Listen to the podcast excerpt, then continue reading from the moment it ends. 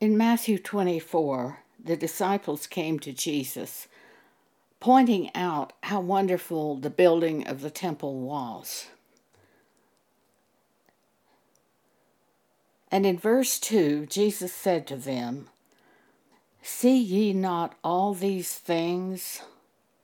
Verily I say unto you, there shall not be left here one stone upon another that shall not be thrown down. It'll all be destroyed. In the last days, at the end of the world, everything we can see with our natural eye will be destroyed. The heavens, the earth, all of the buildings will be destroyed in the end. Jesus was basically telling his disciples, don't take such glory in these man made objects, they won't be here. So then the disciples are stirred up and they ask Jesus a question Tell us, when shall these things be? And what shall be the sign of thy coming and of the end of the world? Jesus told them the first thing to look for. He said, Take heed that no man deceive you. For many shall come in my name, saying, I am Christ, and shall deceive many. The first time I read this scripture, I thought he was saying they would come saying, They are Christ. Then God opened my eyes to understand no, they will come saying, Jesus is Lord and will deceive many. Because if they say they're Christ, we won't listen to them. But if they say Jesus is the Christ, Jesus is Lord, they will be in a position to deceive many. We are seeing that today. We see it in ministers and we see it in people in the congregations. There are many counterfeit Christians today who are the real Christians? Romans chapter 8, verse 14 tells us how to recognize those who are really of God. For as many as are led by the Spirit of God, they are the sons of God. As many as are led by the Spirit of God, they are the sons of God. I'll give you this example.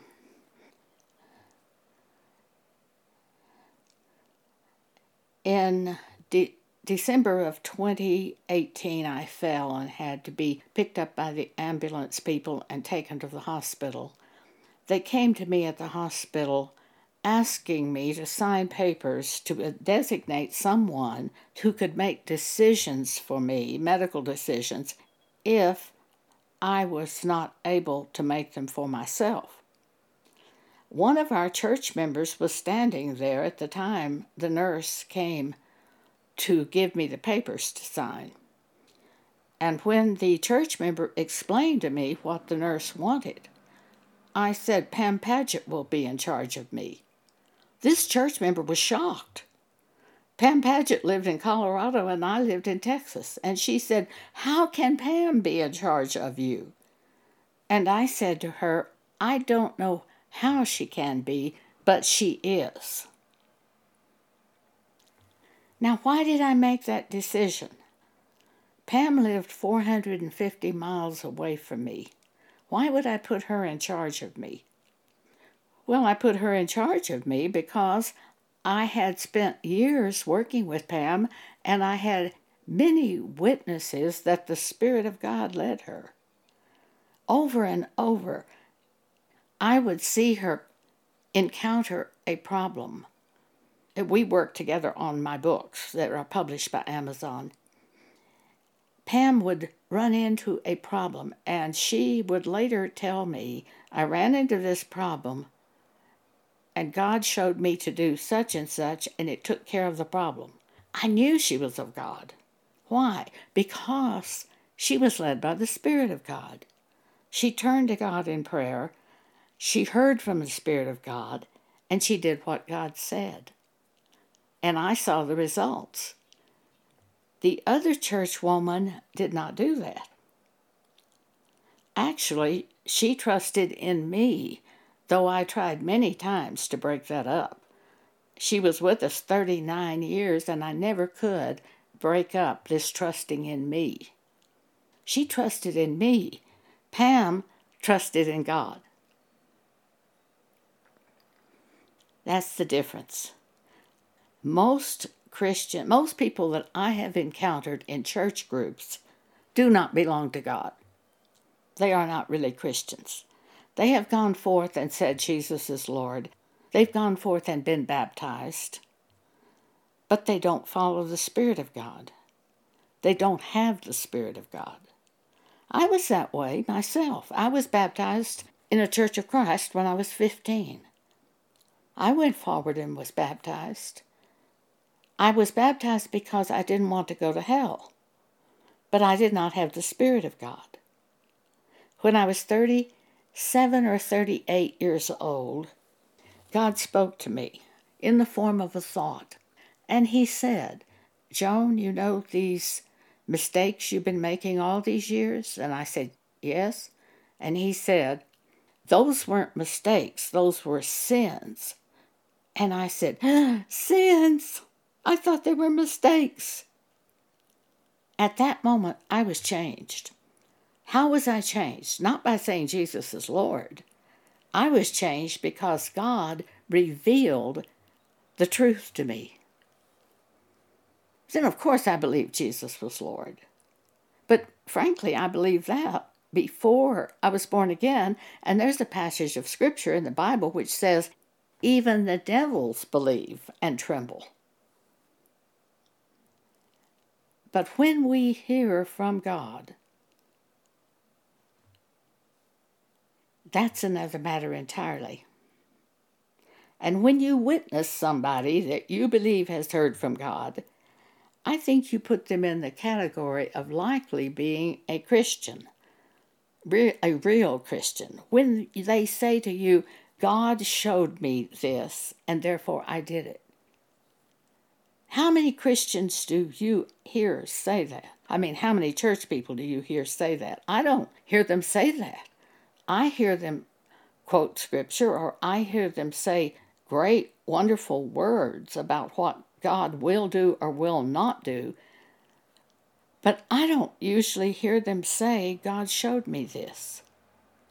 That's the difference between the real Christians and the counterfeits.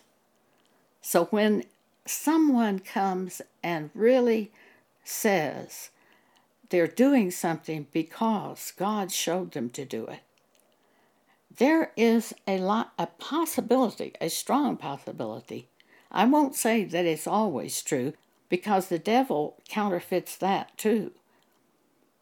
There are false witnesses among people at churches or people who say they are the church.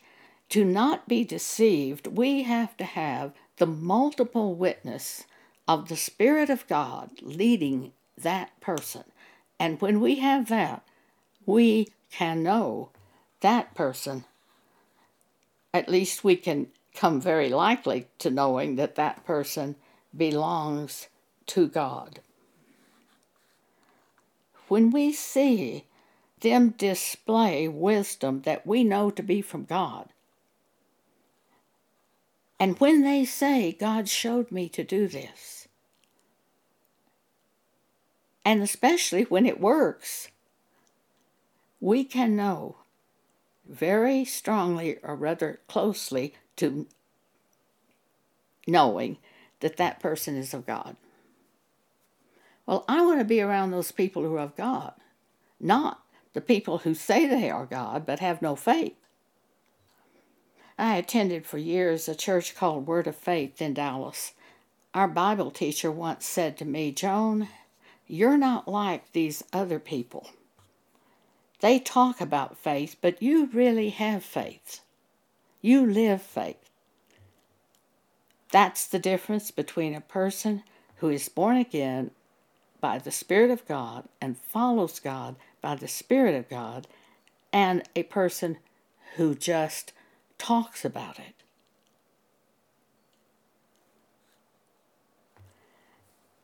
This is Joan Boney speaking. All of the scriptures that I've spoken to you today are published on our blog.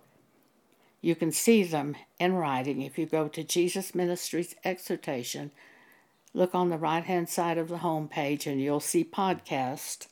Tap on podcast and bring up the um, broadcast entitled Jesus Tells His Disciples the Sign of the Last Days. Again, the blog name is Jesus Ministries Exhortations. Thank you for allowing me to speak with you today.